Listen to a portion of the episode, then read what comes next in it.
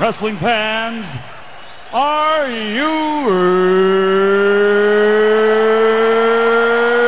ready? For the thousands in attendance and the millions watching around the world, uh, let's get ready to rumble!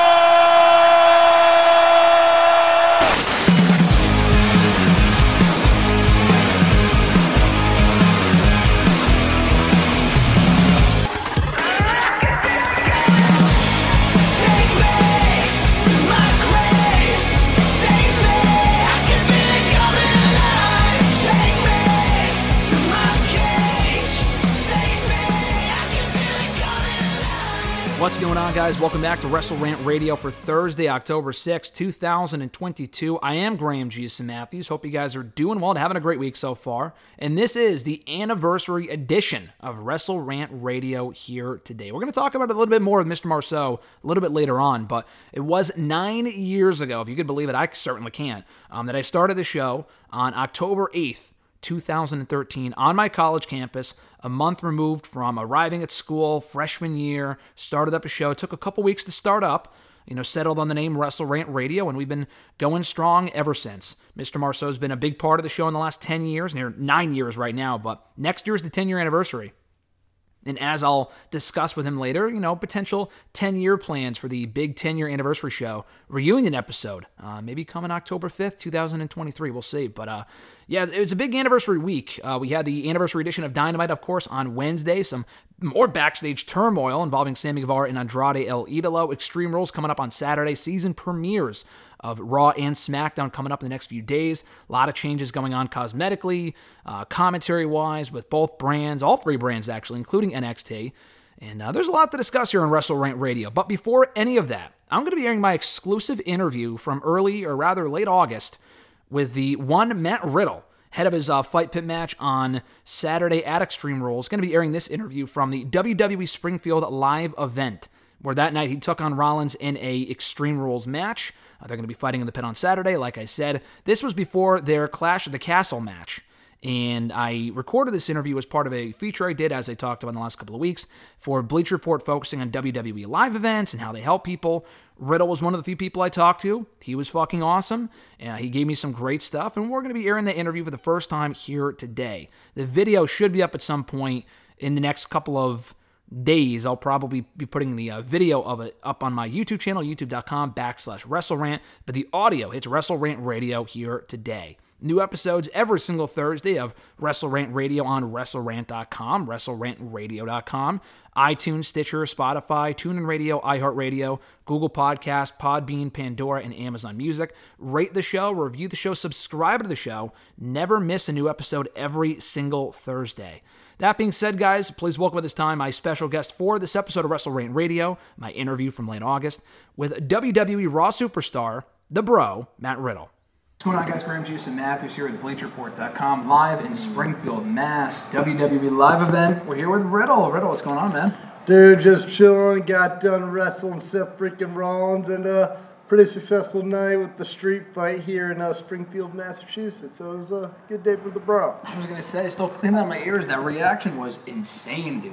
Oh. Especially when you got the table too. But when you came out, that reaction you got from that audience was deafening. Has that been consistent lately for you on these shows? You know, it's been pretty consistent. You know, in Canada with uh, my Oh, mixed martial sure. Mm-hmm. arts background, I'm a fan favorite up there. And then I wrestle a lot in the Northeast, going through the Indies and even amateur in high school and college. And so I feel like you know people know from this area, even though I fought in Vegas and you know kind of everywhere. Yeah, no, Yeah, it exactly. And especially this year, it, it's crazy to see your journey from the last year. You know, starting it on Raw in the last two years, Mm-hmm. and going from the Thunderdome too, because you debuted during the Thunderdome I did. era, I did. and then coming to the main roster. Like, did you have a fear as like, I don't know if people are gonna react to me. I don't know if people are gonna care. And this is kind of before or during the Arcade You, Bro stuff. you, that you came know to roster. what? I'll say Thunderdome, I was pretty stoked about. It was kind of reminded me of like the Ultimate Fighter. There's Yeah, no yeah, yeah, crowd, good but you're on TV. Yeah. So like, I was kind of used to that kind of fun. It's kind of a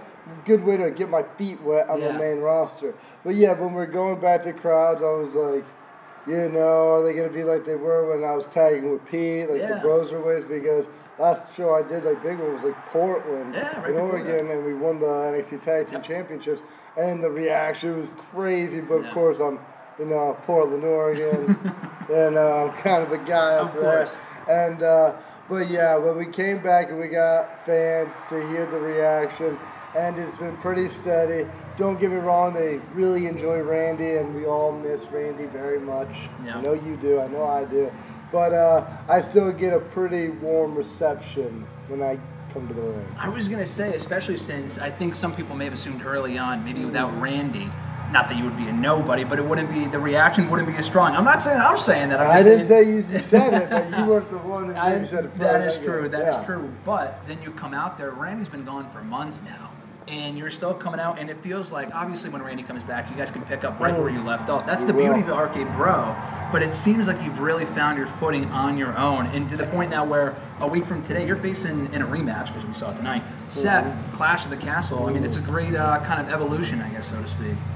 Yeah, you know, I would say, how do they say in the biz? The rub. You know, I feel like I've been very fortunate with guys like Randy taking me under their wing, and then Yeah. uh, even John Cena when he came back, we did a little bro off. Yeah, yeah. You know, and all those little things, even though they're little, they help. And uh, yeah, you know, things have been really good. The journey on the main roster has been awesome. And now that, uh, unfortunately, to see Vince step down, but to have Triple H in that place, it's uh, it's uh, it's nice. You know, it's a I think it's just a nice change of pace, and uh, it's almost like going back to NXT, but at a much bigger scale. Yeah, and it, you're in an interesting position too because it's not like you weren't on TV previously. Like with this Yeah. new regime, it's only going to stay the same, if not accelerate. Because you know, under Triple H's NXT, you were a massive star even at that point. Have you had any conversation with him in the last month at all, or has it just been kind of just going out there and doing your thing? You know, I feel like uh, I think he had a lot of things he wanted to get done once he got in that position, and he knew he had like a lot of top stars like Kross and others that he wanted to bring back and you know and present a certain Sure. way, which worked very well. Yeah. So I think. Uh, I, I- think he knows he doesn't have to worry about me. I think he knows I sell merchandise. He knows I'm dependable in that Yeah. ring. He knows I get people talking about matches, and I think he knows me, myself, and Seth Rollins are gonna. Well, he'll burn it down. I'll burn it down a different way, but we're gonna have a great match Yeah. in Cardiff. So Well, I was going to say, from a fan standpoint, it's been cool to see, regardless of whose regime it is, who's Mm-hmm. in charge, we've seen a more serious side to you as of late. Probably for the first time since Well, your I- NXT days, right? I- and there's I a reason for it. I would say that's the, the Triple H aspect. Yeah, yeah. I feel like uh, Vince, you know, had an idea of my character, which was really good. Yeah, you know, it worked, It yeah. worked. Yeah, people like me, but it was almost over the top, kind of spacey. Don't know what's really going on, which Yeah, is still kind of me, but a little toned back, and I react naturally. Like if somebody spits in my Cheerios, I'm Yeah. not going to be happy about it. While with you know other people, I might have been like, "Oh man, my Cheerios have spit in it," you Yeah. know. So I think uh, things things are just a little different. I enjoy it, and uh, we'll see what the future holds. You know, at the end of the day. Yeah, exactly. Already off to a strong start. Seeing you back on Raw with a win over Seth tonight here at the live events, and it's Wow. interesting. You've only been on these live events with the company, you know, a year into your run run on the main roster because you started, as we said, during the Thunderdome era. Uh, how has that experience been for you, being on the house show circuit, and what you've learned and stuff like that? I mean, it's it's good. I mean, when I was on the independent scene, I felt like my schedule was a lot more hectic. hectic with Interesting, the- yeah, with travel, just because I was traveling a lot. I was in high demand, and I would go to Europe a lot. Mm-hmm. And depending on which shows are more popular or where I'm going to sell more merchandise, Yeah. etc. If I haven't been somewhere in a while, I want to get there. So I would ping pong between countries and continents when I was on the Indies. Well, now it's like, you know, today Springfield, Massachusetts. I think tomorrow New Hampshire. So Yeah. we're still in like that area, and even Pittsburgh isn't that far. While Indies, it'd be California, New York, Yeah. Australia for a week, and then back to England. You know, it was just everywhere. Yeah. I had no schedule. It was insane. Do you have any favorite place you like to wrestle now, like any region of the country or any re- any other country? Like I know you're gonna be I, I, I like wrestling in the UK. I know, you know, Wales, Scotland, Yeah. Ireland. They might not consider themselves the UK, or maybe they do. It depends on who you talk Yeah, to. yeah, yeah. But uh, I really enjoyed the English and the Scottish and the Irish fans. You know, the Welsh Yeah. Fans. You know, uh, they they have a lot of energy. I think it's also because of their uh, lax drinking laws. yeah, yeah. So you can have a couple cocktails basically anywhere. but uh, they, they, they, have, they bring a lot of energy to the table, and it definitely makes our job a lot of fun. know? Most definitely. You talk about that relaxed nature. Obviously, you're the most ultimate relaxed individual. With these house shows, that's kind of what we're seeing now behind the scenes and you know and, and the actual ring. Do you kind of prefer these house shows to kind of get the interaction with the audience and less stressful backstage? TV is amazing, don't get me wrong, mm-hmm, but mm-hmm. where's the comparison for you between the two? I like both. They're Okay. different. You know, I, I like this because it's very lackadaisical compared to TV. Because it's still a show. I'm still going out there. I still have somebody's life in my hands, and I'm still yeah. entertaining people. But at the end of the day, it's not live TV. If I fumble a little line or this or that, it's not the end of the world. Yeah. You know, I mean on TV, it's really not either. Yeah. It's me. And I mess up all the time, and people don't notice, or they do, Yeah. they don't care. Uh, but yeah, you know, but for me, it's they're both fun in different ways. Yeah. You know, I personally prefer TV. Okay. I like the pressure. It, it just makes it more fun. Yeah. While uh, these shows, the shows are very laid back. Like I was yawning pretty hard before that street fight, and usually I don't yawn that much before a street Yeah, yeah, yeah. you know, it's just what it is. Well, hopefully you can deal with Rollins next Saturday at Clash. Get him in your rearview mirror. Unfortunately, the last chance match with Roman, you fell short of, so you can't challenge for the championship in the foreseeable future. But if Drew wins next weekend, that goes away. So I was going to say what your next goal is, but I might have just answered my I own question. mean, I have a lot of goals. you Okay. know. I think I'm still in my infancy Yep. when it comes to WWE. And uh, also, you know, uh, I don't think they work here anymore, but Lucha House Party, before they left, they told me, Riddle, this isn't a sprint, it's a marathon. and I was like, thanks, bros. So I, I think that's it. And I think uh, because sometimes you're up, sometimes me and Randy are the tag team champions, and we're doing it. and Yeah. I'm facing Roman, and then sometimes you're not, and you're getting beat up, and Omos is beating you or something, you know, and it sucks. Yeah. But uh, but at the end of the day, you know, I think just being positive, and I don't know where else I'd be where I get paid as much as I do to have as much fun as I do here. So I'm, I feel like I win every day. Yeah. wa- Was there like a turning point where you just mentioned the positivity and, and like the ups and downs? Was there a point where you got adjusted to that? You can never get 100% adjusted. It's always going to stink or be great no matter what, regardless of the situation Yeah, is. well, I look at it like this. It could always be better, right? But Yeah. it could always be worse. Words of wisdom, yeah. And it usually gets worse before it gets better. So, and I think, especially with my UFC career Yeah. and the way that ended, and now that I'm in this situation, I think I just want to enjoy every step and that's about it. You know, I felt like with the UFC career, I was just so overwhelmed with things, fighting, raising three kids. Yeah, yeah. Just it's it's tough, and then get failing, you know, drug tests and Yeah. getting fired, and uh, so you know, for something that's now you know, yeah. socially accepted. Yeah. kind of. Yeah. depends on where you are. And that's a whole other story. Yeah, But you- you're in Russia, you so know, many- let's not go there. Something, you know, so many things have changed in the last two and a half years Yeah. since you arrived there. Well, you signed with WWE four years ago. You've accomplished so much. You're a former U.S. champion, NXT Tag Team Champion, Raw Tag Team Champion, Two-time Raw Tag Team Champion. two-time Raw yeah, Tag Team. Champion with Randy Orton, no less. You know, it's crazy. It's amazing. stallion. It's really cool to see how much you've done in such a short period of time, and all the people you faced too. Yeah. Like I said, you just beat Seth out there. You faced Roman a couple of months ago.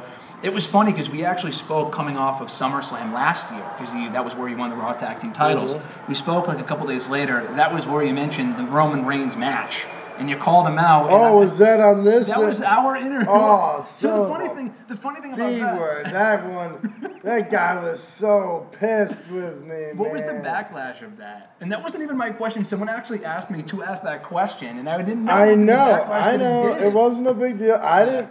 You know how it is. Yeah, same, yeah. Thing, same, same thing with Brock. No disrespect. Yeah. Saying your name, no disrespect. Same thing with Roman. No disrespect. For sure. But it just seems like.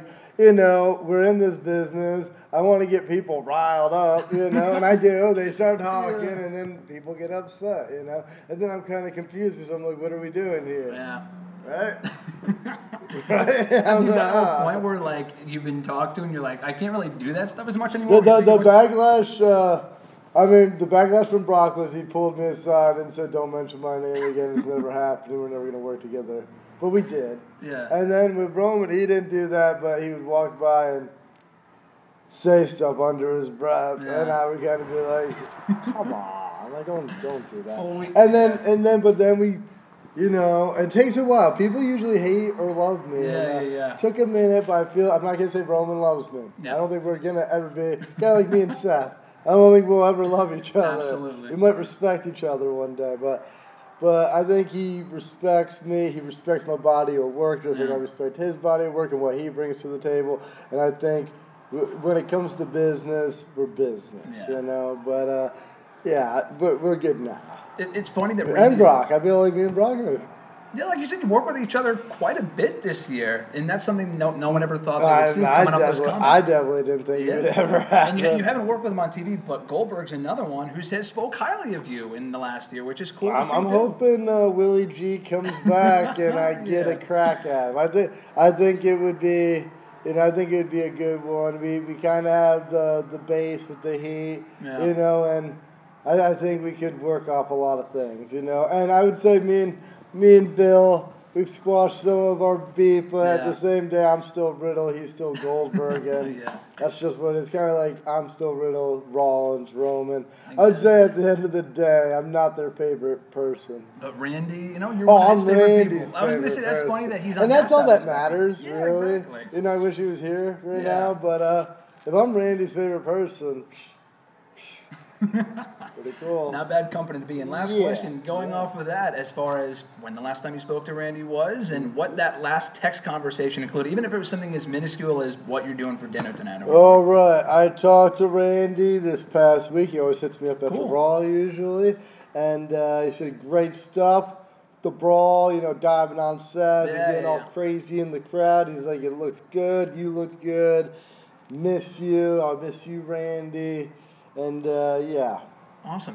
that Well, we was, look that forward was, to that was it. Well, Just a- hopefully it's not long before we see you back together on the road. And as he does he keep that stuff quiet from you? And you don't have to say anything as far as when you expect him to be back. But does he talk about his recovery process at all? or Uh, not? well, right now, I think right now the big thing for him was enjoying this summer with his family, enjoying that because you know the road to recovery and everything's going to be brutal and Yeah. everything else. So I think he just wanted to take a break, hang out with his family before he gives it another big run. And summer break, summer break, you know. Exactly. Only you're- comes once a year. Yeah, absolutely. And you're enjoying all the success. In the meantime, you're facing Seth next Saturday at Clash of the Castle. We saw a great match out there here in Mm. Springfield, the Springfield Street Fight. So if that was any taste of what we can expect on Saturday. It's going to be another instant classic. So Yeah, should be. Should, should be. We look forward to it. Riddle, thanks for the time, man. I All right. appreciate it. Thank you. Awesome. bro. Thank you.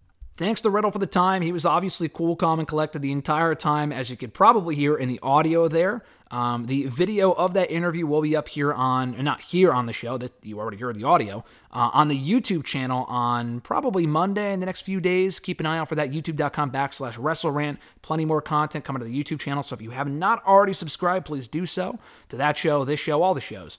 Uh, but now we transition to my chat with Mr. Marceau talking all the latest in WWE and AEW on the near nine year anniversary of Wrestle Rant Radio, as it was nine years ago from this coming Sunday, October 8th. I started the show at Endicott College, and it wasn't long after that Mr. Marceau, my guest for today, and of course my co host, uh, joined me on Wrestle Rant Radio. What's going on, RJ, brother? How you doing? And happy anniversary. Doing well, almost nine years. Jesus, crow. That's That a long wild. time. I know it's a long ass time. It's, it's a big anniversary week. We had the anniversary edition of Dynamite that we'll get into momentarily. Um, I, my own grandparents, actually, Mr. and uh, Grandma and Grandpa Mermina, uh, Matthews, I should say. I can't use my shoot name here, but uh, they celebrated 65 years yesterday. I couldn't make it due to being in Endicott, which was the uh, obviously the birthplace of uh, Wrestle Rant Radio nine years ago from Saturday. What I was thinking about yesterday, I was walking by where the new radio room is on campus. It's not in that broom closet, that broom closet of a radio room that we were in for so many years at Endicott. Um, they had that new radio room there. It falls on, you know, October 5th next year falls on a Thursday. Obviously, that's not the exact anniversary. That's going to be Sunday, 2023, October 8th. Uh, but I don't know, Mr. Marceau. I'm thinking about doing something. We'll see if we could work out the schedules and if we can make ourselves available. But I don't know. I'm thinking about a year from now doing some sort of either a live show, a reunion show on the campus where it all started, almost exactly 10 years later. I feel like that would be a great way to kind of come full circle. Yeah, call Randall up. I don't know if he's still running the thing. I'm curious. I know uh, a few of the people involved in the TV station over there are no longer there. But no, I was thinking about that. I, I probably won't hit them up a year in advance. But as it gets closer, just an idea. Maybe uh, get some phone calls or something. I feel like uh, it'd be fun. We've done a couple of shows here uh, of Wrestle Radio in person. You know, back on uh, I think it was St. Patrick's Day, back at your place earlier this year, which was great. And uh, definitely got to do more of those. Unfortunately, I will not be seeing you tomorrow for SmackDown in Worcester, but the season premiere. I know, I know. I'm going to be at Extreme Rules Saturday, New York Comic Con tomorrow instead. Unfortunately, I mean not unfortunately, but I am bummed I'm not going to be seeing you in Papa Marceau. Uh, looking forward to that though. But you got to be excited, right? It's looking like it's going to be a stacked show on Friday night. Yeah, I'm ready for the season premiere of SmackDown. I think it's going to be a great show. I'm excited, and it's going to be a good night. It's going to be a good night. It's a very busy weekend ahead. We have SmackDown tomorrow night, season premiere. You're not only getting uh, Solo Sikoa versus Ricochet, you're also getting Logan Paul and Roman Reigns, Mr. Marceau, on SmackDown tomorrow night. That's a pretty loaded lineup. That's not even con- that's not even considering the main event. Gunther and Sheamus too, Intercontinental Championship. That's going to be crazy. Yeah, I can't wait. It's going to be great. I mean, Logan Paul, we're like best friends with Logan Paul. We met. him. Yeah, exactly. Both of us. Yeah. So yeah, it's good. Him and Roman Reigns gonna be great. Uh, Solo and uh, and Ricochet should be a fun match. And like you said, the main event with Gunther and uh, and Sheamus will be a good one. So I'm excited. Yeah, I'm looking forward to watching it uh, from home. Unfortunately, I wish I could be there, and I'm sure they're going to probably have someone new debut or come back. Hopefully, I'm not going to get my hopes up, but it is the season premiere. They like to do that sort of stuff uh, for these shows. Season premiere of SmackDown on Friday, season premiere of Raw on Monday, Extreme Rules on Saturday, as I mentioned. We'll get to the Extreme Rules predictions uh, probably by the end of the show. But I will mention this kind of some breaking news. Uh, it was revealed earlier this afternoon as we speak on Thursday. New look for the commentary teams on, I'm talking from an announcer standpoint, commentator standpoint, uh, interviewer standpoint on all three brands, Raw, SmackDown, NXT. They kind of did this bit of a shakeup three years ago when uh, you know SmackDown moved to Fox and they had Michael Cole and Corey Graves and Raw. I think still had a three man booth. I think it was Vic Joseph, Dio Maddin, who's now Massey in uh, Maximum Male Models on SmackDown. I think it was those two, and I think Jerry Lawler, which was fucking awful because he's just terrible. Um, that announce team did not last long. Hopefully, the new announce teams on Raw, SmackDown, and NXT last a little bit longer. We were talking about it before we went live here as far as what might be temporary and stuff like that. Uh, I do want to get your takeaways, though. I again, I already mentioned this to you before we went live here, but I'll reread it here for the show. Um, per, I think it was the wrestling, or rather, Variety going forward, they put up an article this afternoon revealing the new announced team changes. Jimmy Smith, unfortunately, leaving WWE. Not sure if that was his own choice, if his contract expired. Uh, we weren't 100% sure on that. I don't know if they want to go in a different direction. Uh, for all intents and purposes, I honestly thought he was really good. He's obviously made his fair share of mistakes, but not nearly as much as Adnan Virk and people before him. And, you know, I like people like Tom Phillips and Vic Joseph, but you know, they have the voice for it, obviously. At the same time, it just kind of felt like that standard WWE Michael Cole 2.0 type stuff. And I don't know. I'm just not a big fan of Vic Joseph on NXT at this point. I think he's fine, um, but I want like a truly great commentator. And the thing with Jimmy Smith, as we talked about when he first debuted a year and a half ago, he brought that sports legitimacy to the show. I thought like he comes from the MMA, UFC, sports combat world, where it kind of feels like not that you're watching that sort of stuff, but the timing couldn't be worse because we're getting Daniel Cormier in a fight pit on Saturday at Extreme Rules. So kind of sucks that he's not going to be there for that unless his last day is at Extreme Rules, uh, which it very well could be. I'm not sure. But um, yeah, it just it, it's unfortunate that he's no longer there. But on the Raw announce team replacing him, we got Kevin Patrick, who uh, most people may be familiar with. He was the backstage interviewer for the about for the last year or so on Raw. Um, he's also done Raw Talk. He's done a lot of other stuff. He's done commentary and main events, so he's not exactly new to it. But he's going to be the new voice of Monday Night Raw, apparently, alongside Corey Graves. Mike Rome remaining the ring announcer. Cathy Kelley coming back to WWE for the first time since early 2020. Uh, she and Byron Saxton, who is off the Raw commentary team, going to be doing backstage interviews. Which, another takeaway, by the way, no three man booth on Mondays anymore. For the first time in probably I don't know, 10 years, no three man booth. So I think that's a big positive change. I know they do that for the three hour show, but I don't care. I prefer the two hour, I, I, I prefer the two man booth personally. Uh, SmackDown's going to have Michael Cole and Wade Barrett. Wade Barrett coming up from NXT. Uh, Pat McAfee, I assume, will replace Barrett when he comes back from college football season, probably the end of the year. Uh, Samantha Irvin doing the ring announcing, Kayla Braxton, Megan Morant, backstage interviewers, nothing new there. NXT is going to have Booker T on commentary with Vic Joseph. What a random fucking pairing. Um, Alicia Taylor, ring announcer, Mackenzie Mitchell doing backstage interviewing. So, and Michael Cole and Corey Graves uh, splitting the Raw and SmackDown duties on pay per view. So it's only going to be a two man booth on pay per views too, starting I would assume at, at Extreme Rules with those two, and they've always worked well together on SmackDown and on Raw. So I just threw a lot at you, Mr. Marceau, but between the Jimmy Smith departure and some of the returning faces coming to Raw and SmackDown, what are your top takeaways from the commentary shakeup in WWE? Yeah, I really like Jimmy Smith. Like you said, I feel like he was one of the better play-by-play guys. Like you, like you also mentioned, like Tom Phillips and and uh, Vic Joseph, they're fine, but like you said, they they scream like Michael Cole 2.0. So it was nice to have someone different in there. And like uh, like you said, I don't know if we if he's not renewed or if they just let him go or what, what's going on. But yeah, I mean, I like that it's a two-man booth though. I mean, I like Corey Graves. I'm not sure how him and Kevin Patrick will be together, but I'll, I'll let it at least see what it is first and then complain after the fact. Um, Cole and Barrett, like you said, I think it's just temporary until Pat's back from college football. I like them anyway, so they'll be good. And then NXT is NXT. I'm not a big Vic Joseph guy, but I guess we'll see if he gets any better. Were you ever a Booker T fan on commentary or no? Because I, I certainly was not. No, yeah, I mean, to him, to me, like the him, Lawler, like Schiavone, I feel like I put them all in the same category. They're kind of there for like noise. Like they're not, they don't put any actual insight in that actually matters. You're telling me you didn't like Tony Schiavone uh, cheering on the National Scissoring Day last night on Dynamite?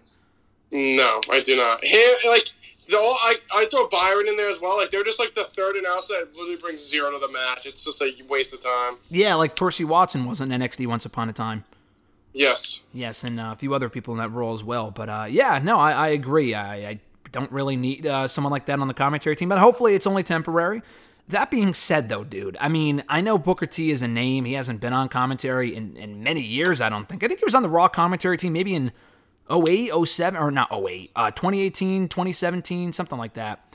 Where the fuck, as I mentioned to you earlier, is Nigel McGuinness? I think he still works there. He does their Level Up show, which is their NXT show on Hulu, I think. Um, he does that show with them, so he's still there, I know. He wasn't let go, unless he has been let go, and I just don't know. Um, but why would you put Booker T in that spot when you could just have Vic Joseph and Nigel McGuinness? That sounds like a perfectly fine combo for NXT. That just doesn't really make much sense to me. Yeah, I don't know. Maybe he's doing more behind the scenes things that we don't know about. That's what I would assume. 'Cause besides that, I mean, like I said, Booker T's awful, so I don't know why you'd have him in the, the booth besides Nigel. So maybe he has other commitments, but besides that, there's no real excuse. Yeah, especially now that NXT UK is done. Uh, definitely a questionable choice. Uh, you looking forward to Cathy Kelley being back? Not excited or indifferent? No, it's fine. I mean, as an interview, I really don't pay attention to them as much.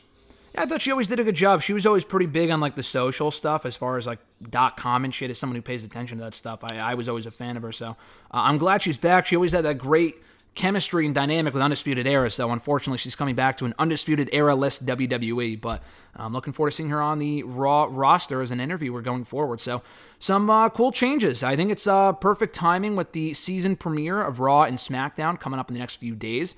On that same note, um, I don't know if this was a legit report. Alexa showed me this, and you know, if you see a tweet on Twitter, you got to look at the source. I'm not talking about Xero News and ringside. I'm not talking about that bullshit.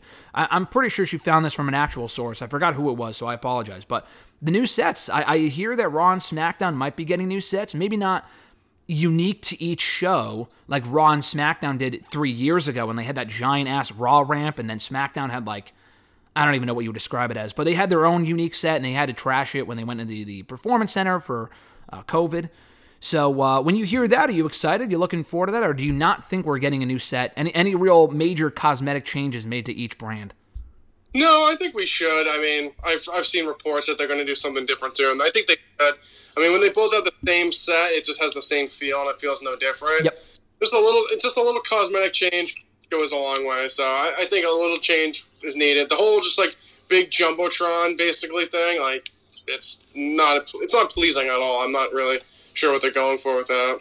Yeah, no, I've always been uh, I've always been very surprised they've uh, you know had them be as same as they are. I mean, it's just the fact they don't really feel overly different from one another, aside from the commentary teams, which is good. You know, they don't have people pulling double duty. Corey was for a little bit there while Pat was out, but thankfully no longer. Um, do you agree on the side note that this has been an over an overarching criticism of the company in recent years from people like I think Bischoff and people like that?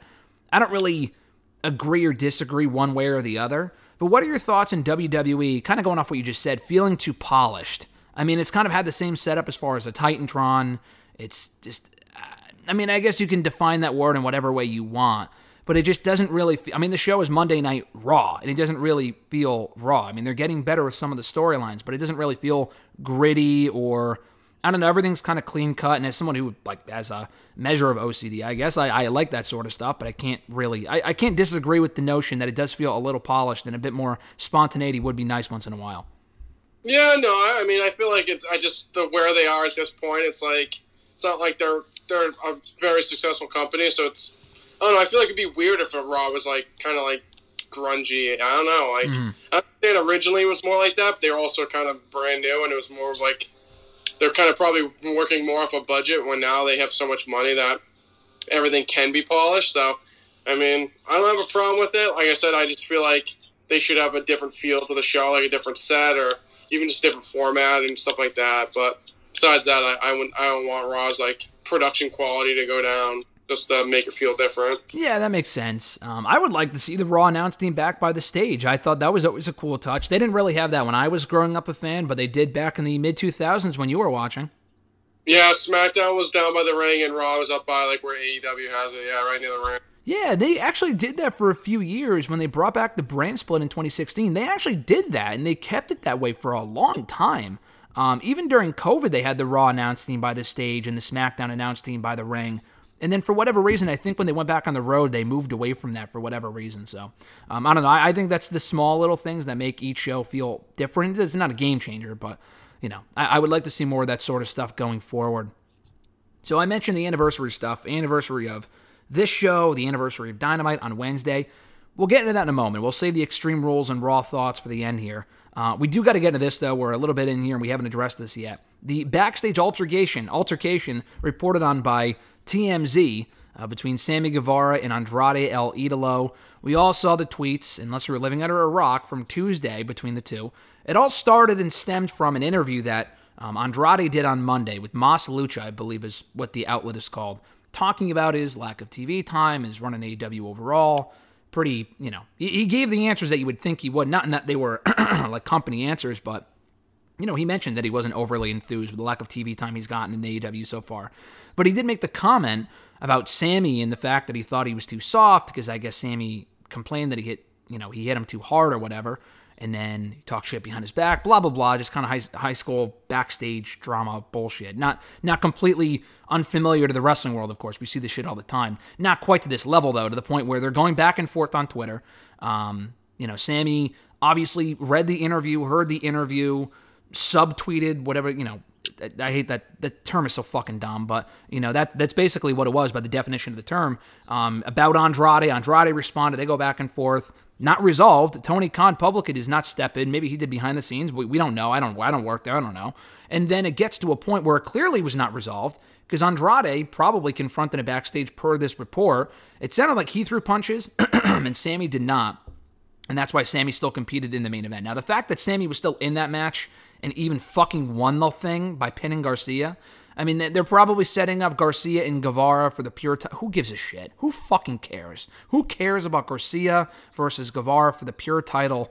I mean, that to me just spells this guy is booking as a mark and doesn't want to interrupt his storylines, when in reality, Sammy should have been off the show. Andrade's off of Rampage. I mean, it sounds like he threw the first punch and he was the aggressor. Okay, it makes sense to take him off of Rampage. But Guevara was involved. Guevara and Kingston were involved in that backstage altercation. They were both off the show for a few weeks. So what the fuck is different in this case? And Sammy was part of the problem as well. It sounds like he's a little backstage baby. So this is a mess. There's more that we could say about this, but what's your instant reaction as far as the latest uh, turmoil going on behind the scenes in AEW? It's it's just that's what what you just said is what it is. It's just turmoil. I just Tony's got to grab the reins, or it's just going to go off the tracks. I mean, it's starting to it's starting to start. The, the it's like a train that's like the the the wheels keep kind of picking up a little bit, but I I, I mean this the stuff that's coming out. I mean, Jesus Christ. I mean. After the whole Punk thing, you think it'd be kind of settled down, and then we had the Eddie Kingston Sammy backstage thing, and then now we have this. Like, I mean, it's clearly. I feel like if it's not, it's not, it's the same person. I mean, it sounds like it's a recurring thing with Sammy. I mean, I, I understand that maybe Andrade threw the first punch, whatever, but I mean, he needs to be blamed too. It's not like clearly m- multiple people have issues with him, Mm-hmm. not just one person. Now it's two times someone hit him or tried to hit him. So yeah, I mean, it's a recurring It's not- theme. like Andrade and Eddie Kingston are newcomers. They've been in the business for a long time. It just seems like Sammy's an unprofessional little prick, and they just let him get by with it. Yeah, it's just the whole thing's embarrassing, dude. The whole thing's embarrassing. This is not an isolated incident. It's happened a lot lately with people talking shit in interviews and on Twitter behind the scenes. We saw what happened at All Out. You know, Guevara and Kingston had their incident, as you mentioned. This is not. This is happening almost weekly, and I see far more people talking about that than they did Wednesday's show, which. After watching it back, I did not watch live. I actually liked Wednesday's show. I actually thought it was one of their better shows lately. I thought last week's show was not good at all.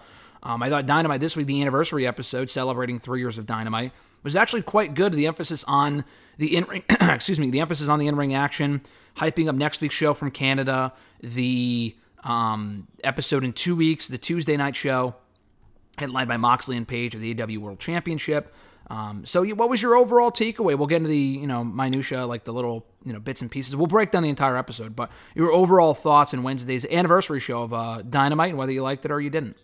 Yeah, I thought it was a solid show. Like you said, I, I think they also kind of overstacked this one with good in-ring matches. I mean, they pretty much. I, I think it was like six or seven matches they had they had, advertised, and I thought they were all good to, to great matches. I thought they did well in that aspect, but uh, I mean, I just feel like this is also just like they have one bad week. And then they're like, "Oh, next week's anniversary," so then they overbook it. Like, I think it was a good show. Like, I'm not going to complain about that, but I feel like that's kind of some of their downfalls is that they like hot shot book and they're like, oh, we're gonna put all this stuff on one show, like get back in everyone's good graces or get a rating, and then it's like, then then a couple weeks later, there'll, there'll be nothing, and then people complain the show's not good, and they'll do the same thing. So I it was a solid show, like you said, but I just think that the the the, the whole backstage thing, I, I feel like it's I feel like that the fact that that was more talked about than the anniversary show going into it, that just like that's just no good. Yeah, I mean, it happened the night of the show. I mean, it happened right before Dynamite went on the air. I mean, again, I wasn't following in real time on, on Twitter or social media or whatever, but apparently the news broke from TMZ right before the show aired. And I mean, it pretty much marred the show, and the show was fine. People were talking about some parts of the show. I mean, that was far more interesting than anything that happened on the show itself. I mean, let's be honest here. I thought some of the matches were very good, but you know, where we, we, we talked about the Sammy and Andrade stuff to start because that's more interesting than almost anything else going on in AEW right now. And I mean, we won't go on a massive rant about this because we've talked about it time and time again, but they just need some sort of massive overhaul. All Out was a month ago, and looking at this card on paper from you know Wednesday's Dynamite, again, good show. Where are we going? Like, what are we really setting up for Full Gear, for example? And I could see some stuff, like they're doing Jungle Boy and Luchasaurus next week and not saving it for the pay per view, which was interesting. But like Darby Allin and Jay Lethal, fucking random. Wardlow and Brian Cage. We haven't seen Brian Cage in a literal year on Dynamite. Wh- Where are we going with this? Um, the overarching stories are really whatever's going on with uh, you know MJF and Moxley over the top title makes sense. And then I mean they're also building the Page and Moxley. I do like that build so far. In two weeks we're getting that match.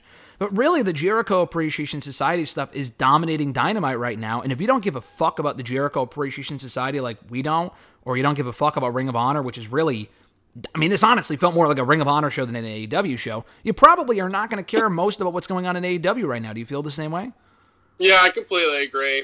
Um, like you said, besides the JS stuff, it's basically just just Page and Moxley, and then kind of the Ring of Honor stuff because nothing else really has a build to it. So it, the JS stuff is so bad too. It's not even funny. So I, I thought it was a solid show, but like they had a lot of good matches. But it's not like you said. They, it's not like they're leading anywhere. It just it's it feels like when they first started being on TV or they first started doing those like pay per views. There's just a good matches that have good matches. Okay, good matches. Like you can put anyone in the ring and have a good match. I mean, it's not going anywhere. That's the problem.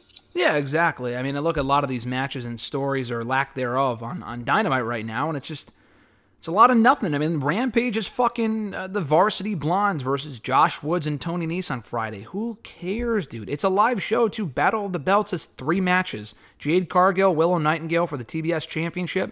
I like Willow, but it's like she's already beaten her before, and it's, she's not going to win. Um, it also kind of came out of nowhere. That's not even really a feud. Doing Pac and Trent, okay, because Pac's feuding with Orange Cassidy. I mean, I guess. Um, again, a match we've seen before, whatever. Um, and then they're also doing FTR. Finally got a match. They told Tony Khan, "Hey, book us, brother." They said that at the New Japan show last week, and Tony Khan listened. So we put them on the show on Wednesday. Got a massive reaction, and now they're on Battle of the Belts at 11 p.m. on Friday night, facing the Gates of Agony, who I guess have impressed in Ring of Honor on a show that doesn't exist. I mean, I'm glad we're seeing some more lesser underutilized talents, people like Brian Cage, Wardlow, FTR. But it feels like he was like, all right, let's just get him on the show. And they're not really doing. There's a difference between being on the show and doing something of importance. None of these people are really involved in anything overly exciting right now. I completely agree. No, I mean the the battle of the belts at this point is just a joke. I mean, there hasn't been a good one since they started. Um, the last couple when it seemed like they're completely been thrown apart, thrown together. This one's no different. I mean, Jade and Willow Nightingale, like okay, Jade's gonna beat her, so whatever. The FTR, I mean, like you said, I feel like that's just to put them on the show, just to put them on the show. There's, I mean, I don't even know who the team they're facing is, and then Trenton Pac, like, sure, it feels like Yep. a glorified rampage. yeah, and it's at eleven o'clock. Who's gonna watch that? I just, I don't know. I mean, obviously, it's better than doing it on Saturday night, opposite of Extreme Rules. That would be very dumb. But then it also begs the question why do it in the first place? I'm sure when TNT heard a year ago, oh, you're going to be getting four quarterly specials, I was excited. I'm thinking that's that's cool. You know, reminds me. I mean, I wasn't even alive back then, but they did that back on you know NWA and WCW, the Saturday Night Special, 605, shit like that. All right, cool. These shows do not mean anything. I, I don't think, I'm not even kidding, dude. I do not think the AEW World title, which is being defended in two weeks and not up at of the Belts, that has not been defended a single time in one of these Battle of the Belt shows. So, so again, what's even the point?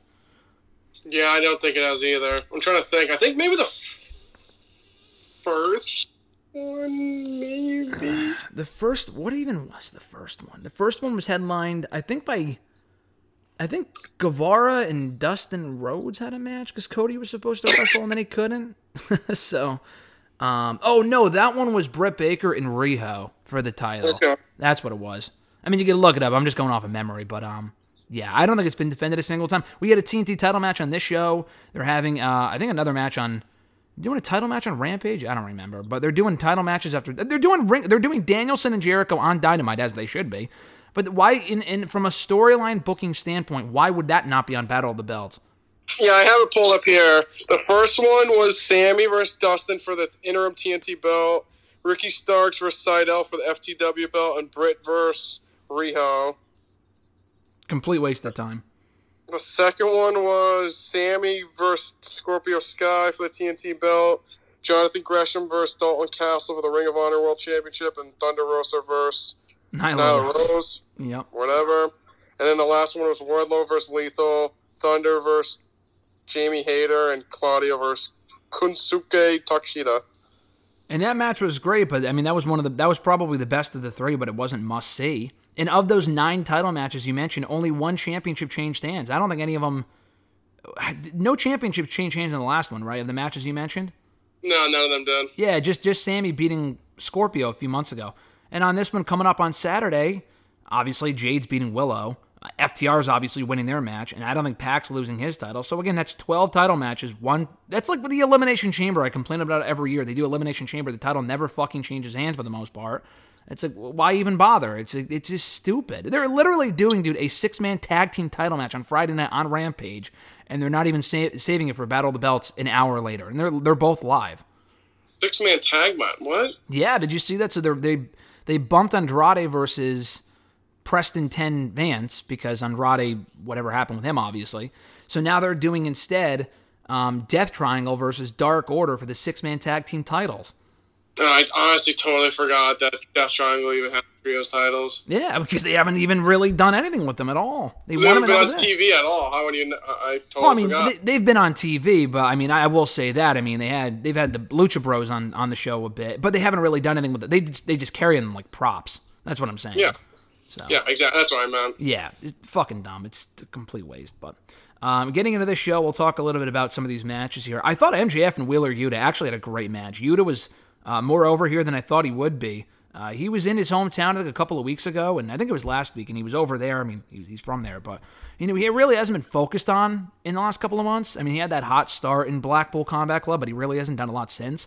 But I thought he was over here in front of the few thousand fans they had in attendance, and MJF was great. I mean, we have not seen him wrestle on Dynamite in a long time. This felt special. Uh, they worked amazingly well together. They have history from the independent scene apparently, so that makes sense. And MJF picks up a uh, needed win, so I thought this was great stuff and a great way to kick off the show. Yeah, I thought this was a solid way to start off the show. Like you said, they had good chemistry here. I thought it was a good match overall. When they did like the a thousand like roll ups, I didn't love that. I mean, if I that'd probably be my one nitpick with the match. Like when they continuously kept like roll, like come on. Yeah, I know what you mean. Yeah, that, that was ridiculous. Of- Yeah. I don't know. I hate. It. I mean, plenty of people do it, but I don't like it. But besides that, like you said, that was a good match. MJF winning, obviously. Um, perfect. The aftermath. I mean, it was kind of weird. Like MJF was like, "Oh, like I thought he was gonna." He like act like he didn't want to beat him up, and then nothing ever came out of it. You know what I'm saying? Like Lee Moriarty came out was like, "Don't do it," and then he was gonna hit him with the ring, but like there's still some doubt that was gonna happen. Then Regal came out with the the brass knuck, so. Uh, I don't know if that was just kind of like a swerve or what that really was, but it seemingly like he showed tension with the firm. I was There gonna no- say, do you, but do you think that goes anywhere, or do you think that was just a one-off? I don't know. I mean, the firm means nothing anyway, so if he disbanded from them, it doesn't really matter. I haven't seen W. I haven't seen W Morrissey since that since he beat up Wheeler like three weeks ago. So who knows? Yeah, I don't know. I, I noticed that too. I'm like, it's interesting, and I can't even say, oh, where are going to go with the next? Because there's a lot of loose ends in this company, so I can't even say, oh, you know, wait for it to play out. I mean, we've said that with WWE, and obviously it's become a meme at this point. But with AEW, it's the same thing. Some of these things just don't get explained at all. Um, so we'll see. We saw something similar in the following match: Darby Allin versus Jay Lethal. Another good match. Uh, random, well, whatever. Good match. Allin wins. Um, he actually shook the hand of Lethal afterward, and he told Lethal, "Hey, you don't need those guys," referring to Sanjay Dutt and Satnam Singh. Random Jay Lethal face turn, but as someone had brought up that I had, uh, I was like, "Oh, that's a good idea." they had mentioned that Jay Lethal, former Ring of Honor champion, so maybe the idea here is to turn him face, split him away from Sanjay and Satnam, which was a waste to begin with, and maybe build the Jericho and Lethal on an episode of Dynamite for the Ring of Honor title. I feel like that'd be a good idea. Yeah, I mean, I, I wouldn't do it just for that sole reason to have him face Jericho because I just Yeah, he loses and then what? Yeah, I know what you mean. Yeah. Yeah, exactly. Because then, like you said, I feel like that's so short term story. Short term. We're gonna turn a babyface so he can lose to Jericho, and then what? So, I guess yeah, like I said, it was kind of bizarre. Like some of the, I didn't actually see the end of this match. It, like downpoured at my house, and then I lost the dish at the very oh, end. Oh wow, that's I saw that Darby won, but I didn't see the aftermath. But I mean, if it's just to be like a short term, just to have him be babyface, just to lose to Jericho, I, I'd be against it. Because even if they do turn him, what are you gonna do with him from there? I mean, yeah. I feel like that's one of the main problems with such a bloated roster to begin with. I mean, you can turn so many people face or heel, but there's just not that many spots to go. There's like you said, there's so many untied loose ends. Yeah, well, it's worth noting too. I thought it was it made sense, but then you put it that like that, you also have to think too. Lethal came into the company as a face, did absolutely nothing for a good six, five, six months, turned heel. Not that he's been pushed, but he's been he was on the show a lot more after turning heel, and has been in the last couple of months than he ever was as a face. So, I mean, I, I don't know. I feel like him being a heel might be just the best way to go, but that's just me. Yeah, I agree. Wardlow Brian Cage TNT title. Um, I enjoyed this. No, like zero story. I mean, it was just a random spot fest. It was an open challenge. That's how they uh, explain people getting title shots now. You could throw the power rankings in the fucking garbage. I think even Tony Khan said they're not focusing on them anymore or whatever as much. It's they, they don't. It doesn't even matter. Don't even bother trying to explain it because or anyone anyone bother trying to explain it because it just doesn't make sense. Um, but I enjoyed the match. It was fine. FTR finally, you know, showed it reminded us they have a job there, and, and they surfaced, and I thought that was well done, setting up the match for Friday. Uh, this was good. I just wish we would see more of Wardlow and FTR on TV. Joe Cage, that kind of goes for all of them.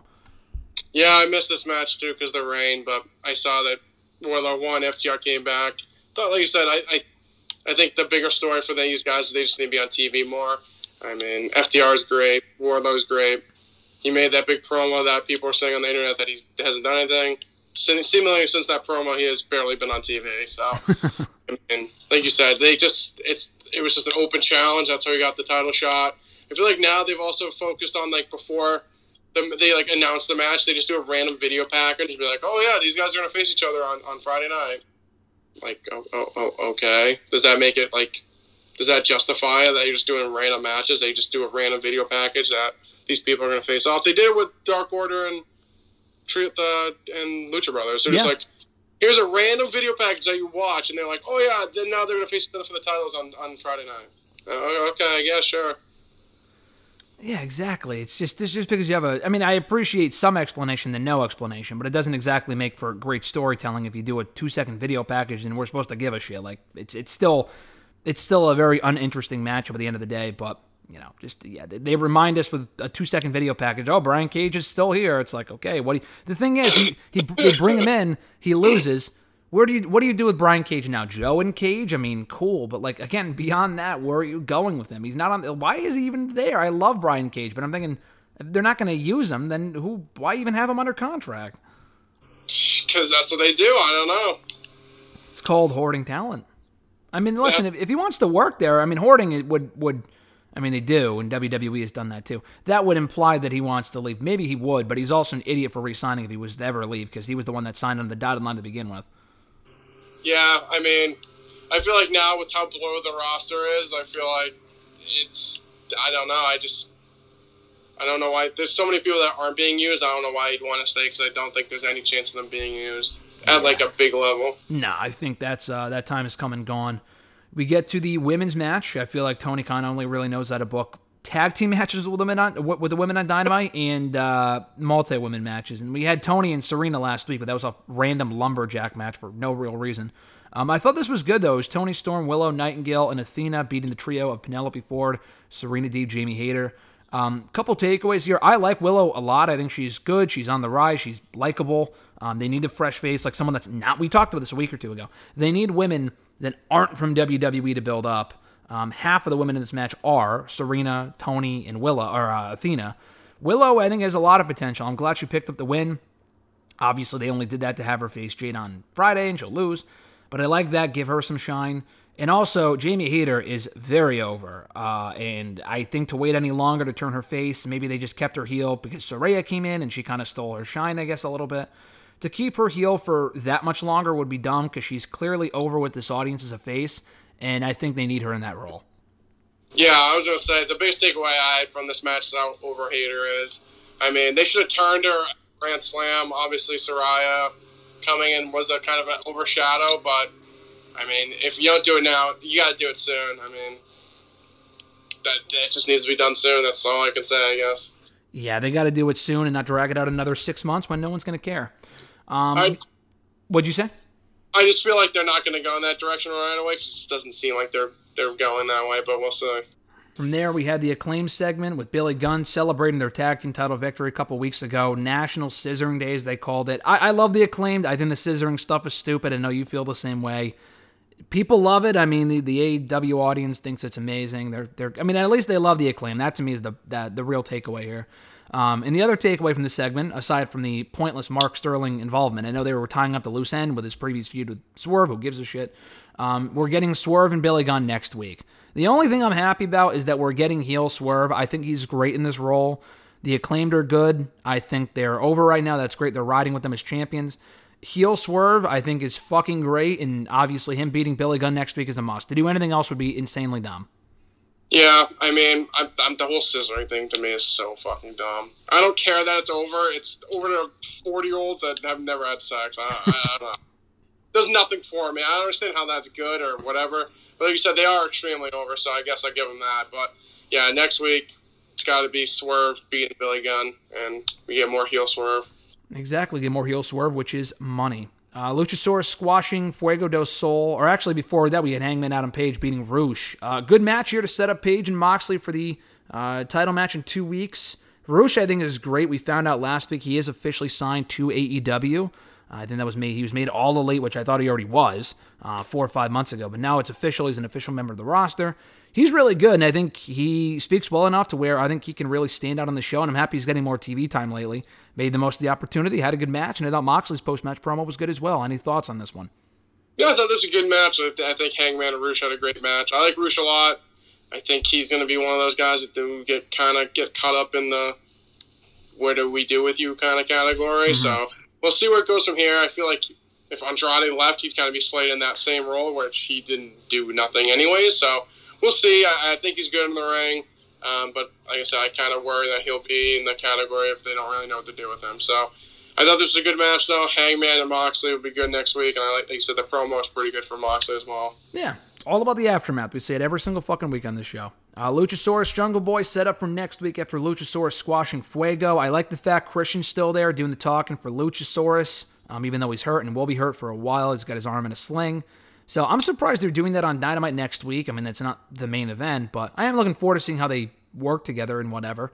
Um, I honestly don't know who wins. In Full Gear's in like a month, so maybe they want to do a rematch of Full Gear. That would make sense. I don't know if you could drag this out for a month without doing a match, so I'm not overly against the idea of doing it next week. But um, yeah, no, I think this is gonna be. Uh, I think it's gonna be good, and I'm curious to see where it goes. So not really much on this, but I want to get your thoughts on uh, what we got here.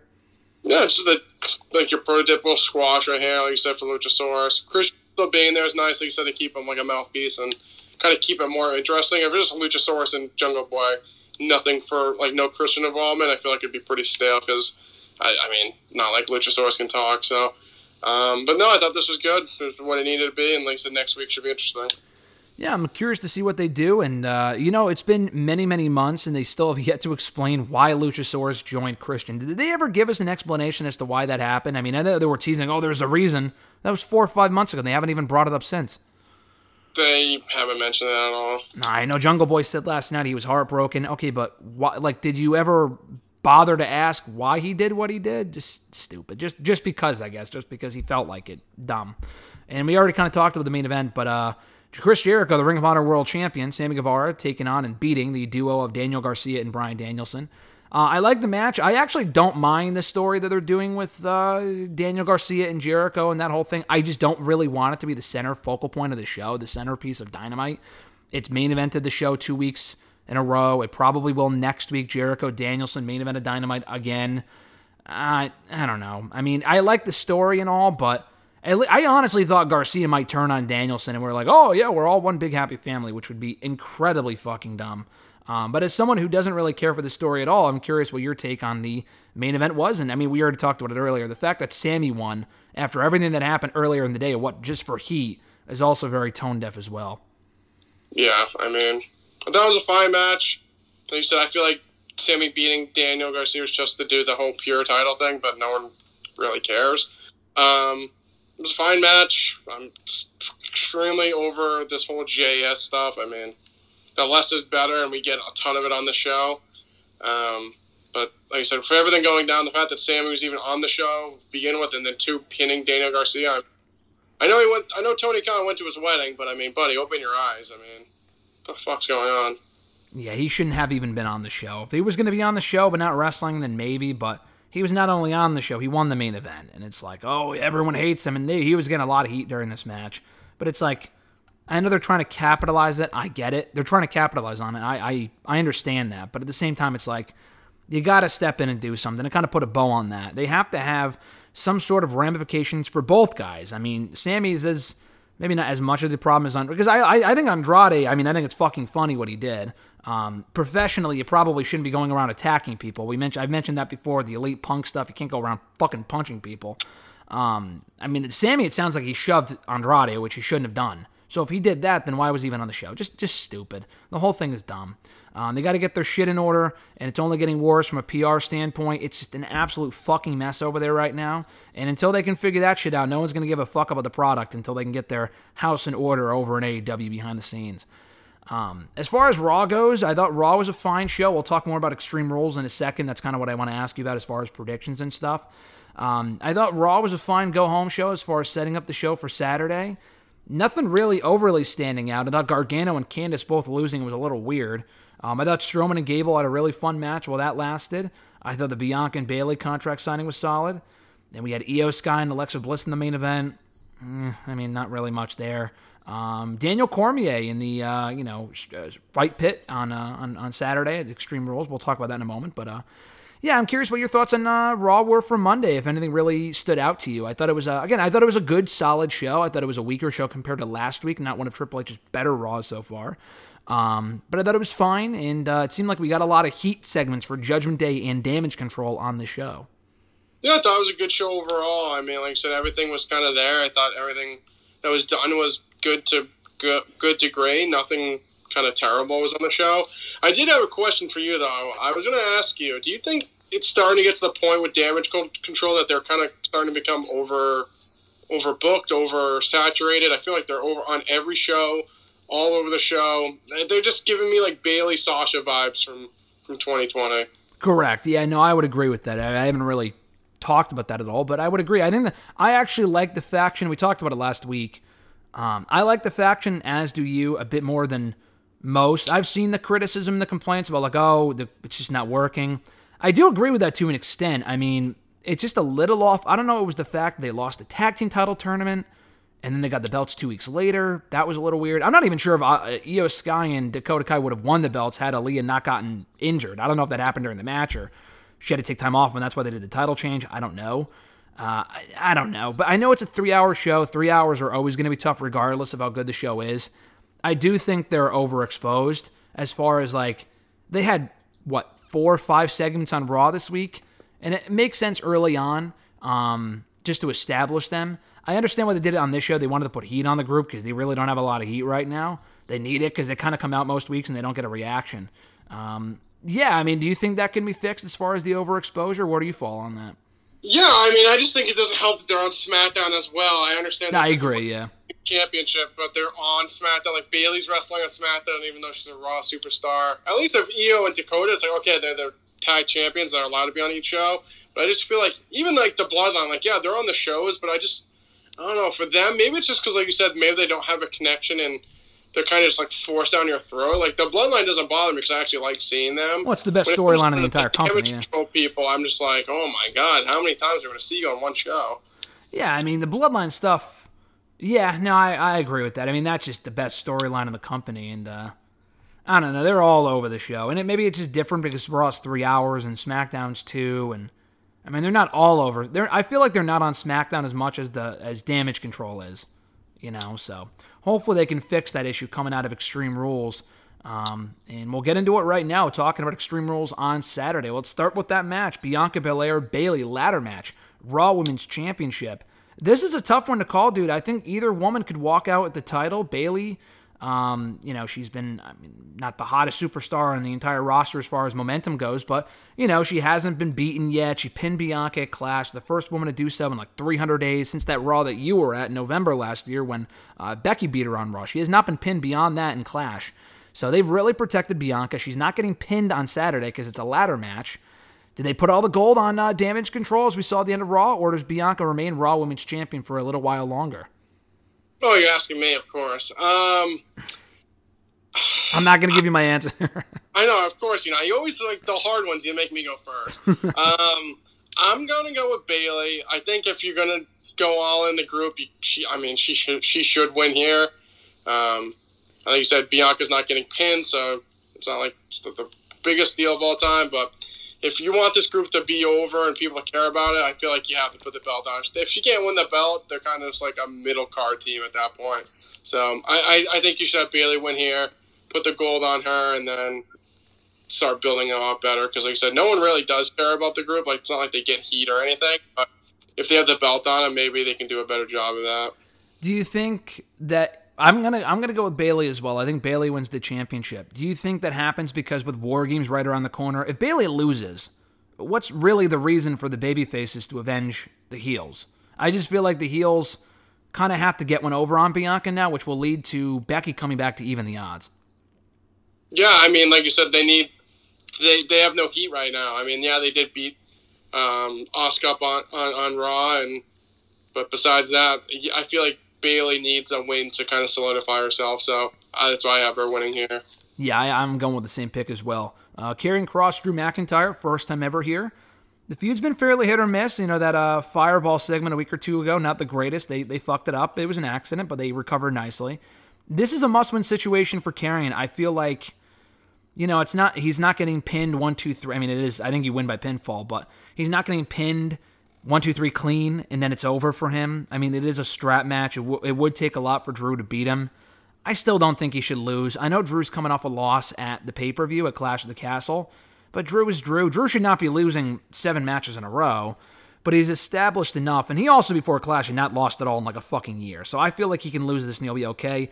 To me, it's more about building up Karrion than it is keeping Drew at the level that he's at. Drew wins. Okay, cool. What's next? And maybe they move on. But I feel like Karrion has to win here, even if it's via nefarious means and Scarlett gets involved. You can't bring the guy back to the company, make him one of the top heels on SmackDown, and have him lose in match one. Even if he wins the rematch, you have to win the first match to me. If Drew ultimately wins in the end, okay. But I feel like the first match has got to go to Karrion. Otherwise, it's going to be really hard for a lot of people to care about him. I completely agree. I mean, yeah, that's kind of what my Bayley kind of take is. Obviously, Bayley's established, but with this new group, you kind of need the win to kind of solidify yourself. Same with Karrion. Yeah, I, I just if he lost to Drew here and they did a rematch and he won, no one would care. It was like it's like the Wyatt versus Cena from thirty. Like Exactly. yeah, Wyatt rematches, but no one remembers that. Like I think you have to have him win here. Even if I think you should have Karrion just go. Oh, if you're gonna have him push him all the way up, I would just have him continue to keep beating Drew.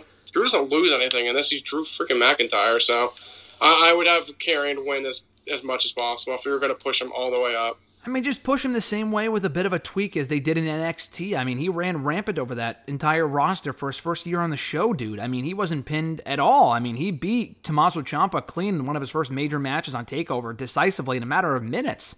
Uh, I know Drew was in a higher spot than Tommaso Ciampa was at that point in NXT, but book it the same way. And then I think he beat Keith, and the match wasn't that good, but you know, he beat Keith decisively as well to become NXT champion. I'm not saying he should beat Roman Reigns to become champion anytime soon, if ever. Um, but still, I mean, he's got to at least get some momentum first to really start off his Raw, or rather SmackDown run on the right note. So I'm going with you on that as well. Uh, we go from there to uh, another, you know, talk about rematches. Brawling Brutes versus Imperium. Uh, good old Donnie Brooks six man tag team match. The first one we actually caught in a hotel room in Nashville. They did it on SmackDown right before SummerSlam. Sheamus and Drew was a great match. Um, they're doing it again. Uh, they uh, this time in six man tag team action. Their original match was one of my favorite SmackDown matches all fucking year. But a month ago, a couple weeks ago, fantastic match. We are getting Sheamus and Gunther two on Friday for the Intercontinental Championship. So two part question for you. Not I mean relating to Extreme Rules. Who wins on Friday? Who walks out as Intercontinental Champion? And how, if at all, does that factor into Saturday with who wins that match? You have Gunther win on Friday, and you have the baby faces win on Saturday. Yeah, I agree. I think they lost the first match. and Perry won the first one, so I think, you know, I don't know. I, I think Sheamus becoming champion would be cool. You're going to be there for it. It's going to be a great show. It's, it would be an awesome moment in person. I just feel like there's so much more for Gunther to do as champion, and Triple H booking now hopefully gives me gives me hope that they're not going to have Gunther lose for a long time. He's only been beaten clean twice on his own in singles, you know, just twice in the last like three or four years. So I feel like it's it's still too premature um, to beat him. Would you agree? I agree. SmackDown Women's Championship: Ronda Rousey, Liv Morgan, Extreme Rules. SmackDown Women's Title. Who wins? Liv Morgan. How so? You didn't clean? Well, not clean, but you think I don't think gets involved? well, she's not going to win clean. I don't know. I have a feeling that it's not going to be an alliance, but I feel like Shayna is going to cost Ronda. It's not going to be like a live alliance with her, but I feel like Shayna is going to. I mean, they tease that little thing like she's like, "Oh, Shayna Baszler's to come back." I feel like it's gonna she's to come out and Ronda's to think she's on her side, and she's to beat the hell out of Ronda, and Liv's to capitalize. Yeah, that makes sense. I mean, yeah, I don't really need to see a Liv Shayna, you know, pairing. Um, I don't know if Liv needs to be a heel. Maybe she will be. I don't really know. She's been teasing being a heel. Doesn't really need to be Liv Morgan's bodyguard or whatever, but we might be getting a Ronda Shayna feud out of it, and uh, that's interesting. I think what they're doing with Ronda right now is probably better than anything else they've had her do, you know, up to this point in her uh, most recent WWE run. So I agree. I think, hmm, actually, I don't know. I might take that back. I might take that back. I don't. I was gonna say Ronda Rousey wins the title. I'm gonna say Ronda Rousey wins the title because I feel like Liv already beat her twice. I don't know if they would have Ronda lose the third time. I'm gonna say Ronda Rousey wins, but if Liv wins, I agree with you. I do think that's how it happens. Do you think Charlotte shows up at any point soon to challenge for the championship? I hate to even bring that up, but I need to bring it up. I hope not. Could happen as soon as next Friday. Um, Edge and Finn Balor, I quit match. This is should be the end. It probably won't be. I think. I'm gonna say Edge wins, but I really think Finn Balor should win if they really want to keep this group alive. That we don't really care about at this point. If they lose, they should break them up. They're not going to. So they just they're starting to do the Dominic Rhea thing. I think Judgment Day needs the heat. I just have this feeling they don't give a fuck about like Finn Balor winning. I don't know. I'm gonna say Edge for the safe choice, but I do want Finn Balor to win though. I'm the same with you. I think Edge will win, but I think Finn should win. I, I mean, I still don't care about Judgment Day. The Dominic and Rhea thing kind of intrigues me a little bit. It's a little bit better than where it was with with her and the other two, but I mean, it's not like it's a lot better. But uh, yeah. I just, I think, like I said, if if you want the group to be over, they need to win, and they never do. Especially when it matters the most. I mean, they won random match Raw, but I don't think they've won a pay per view yet. So I think Edge will win, but I Finn should win. Yeah, I mean, we also talked about it a week or two ago. How many matches, I quit matches, do baby faces lose? It does not happen often, unless there's some severe cheating, which has happened, which I feel like is going to happen here if Finn Balor wins. But Finn needs the win. I think Edge wins, and it would be Edge's first loss in over a year. I think that would be a big, you know, coup for for Balor. I just don't know if I see that happening. Uh, and we get to what I think will be the main event: Matt Riddle, Seth freaking Rollins, uh, fit pit, uh, fight pit match. What, what did I say? Pit fight, uh, fight, Pit. yeah.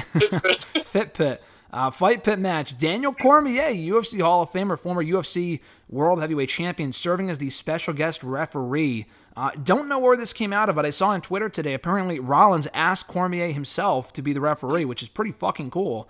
Um, I guess obviously he's very fond of Rollins. He was there when he cashed in seven years ago, so not exactly impartial.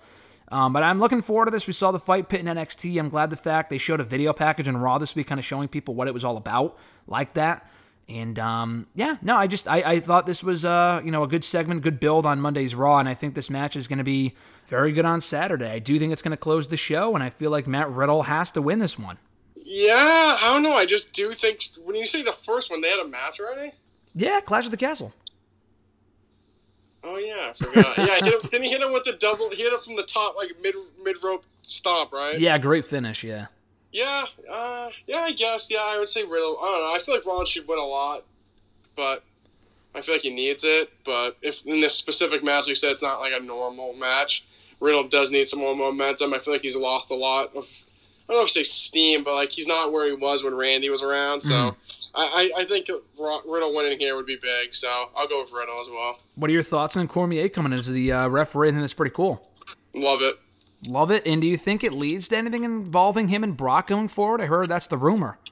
Yeah, that's what I saw. I mean, I also think he'd be good as like a, a color commentary guy down Yeah. the road as well. I know he's I know he's like done stuff at the PC and like showing interest in that in the future. So I think that'd be good as well. But yeah, I mean, him and Brock at WrestleMania, book it. Hey, hashtag book it. I mean, Brock needs a new opponent. I heard Brock will either be a crown jewel or a day one. They could do it before them, but I also get flashbacks to Cormier, and not Cormier, but uh, Brock and Cain three years ago, and how much of a disaster that was. Give me a bell. Give me a bell. Okay, we'll see. Hashtag book it. not really many other logical opponents for uh, for Brock right now in WWE Seriously, anyway. I feel like he's like, and the problem with him is he's so big. Like, not that he's so big, like big as uh, physical, Mm-hmm. but like he's such a big star. It's like you can't just. I mean, he needs to go in there with someone that could possibly beat him, or someone could give him a run. So I feel like Cormier is the perfect person. That they like had that little beef in UFC too, and they never actually. They never actually wrestled or fought because Brock never came back. So Yeah. it's the perfect story there. So I, I'm down for that. I'm down for it as well. And uh, last question for you White Rabbit. Does Bray Wyatt show up on Saturday or somebody else and that might be behind White Rabbit, which is very unlikely at this point? It's, it's going to be Corbin. People need to stop getting so excited. It's definitely Corbin. Sorry, Alexis. It is what it Oh. Just kidding. It's definitely going to be Wyatt, hopefully. The place will go nuts. GSM will lose his pants. I mean, it's going to it's gonna be cool. I know it is. So. It's, it's it's the whole what they've done so far has been very interesting, and I think the reveal will be cool as well. I'm not sure exactly what you do with them. I don't know if it's like they're just gonna he's just gonna resurface, or it's gonna be like right into a feud. So I'm interested to see what happens there. Maybe we could just do right right into him and Riddle. Who knows? Or him and the Rollins. Uh, I think there's a ton of possibilities. But no, I think he'll be back on Saturday. Saturday, yeah. Saturday, yeah. So I, I think that's that's the direction they're going in. You think that's what closes the show? It should. I think so as well. I feel like the close with anything else, even if it's Bailey becoming champion, would not be as hot of an ending as Bray Wyatt coming back. So I agree with you on that.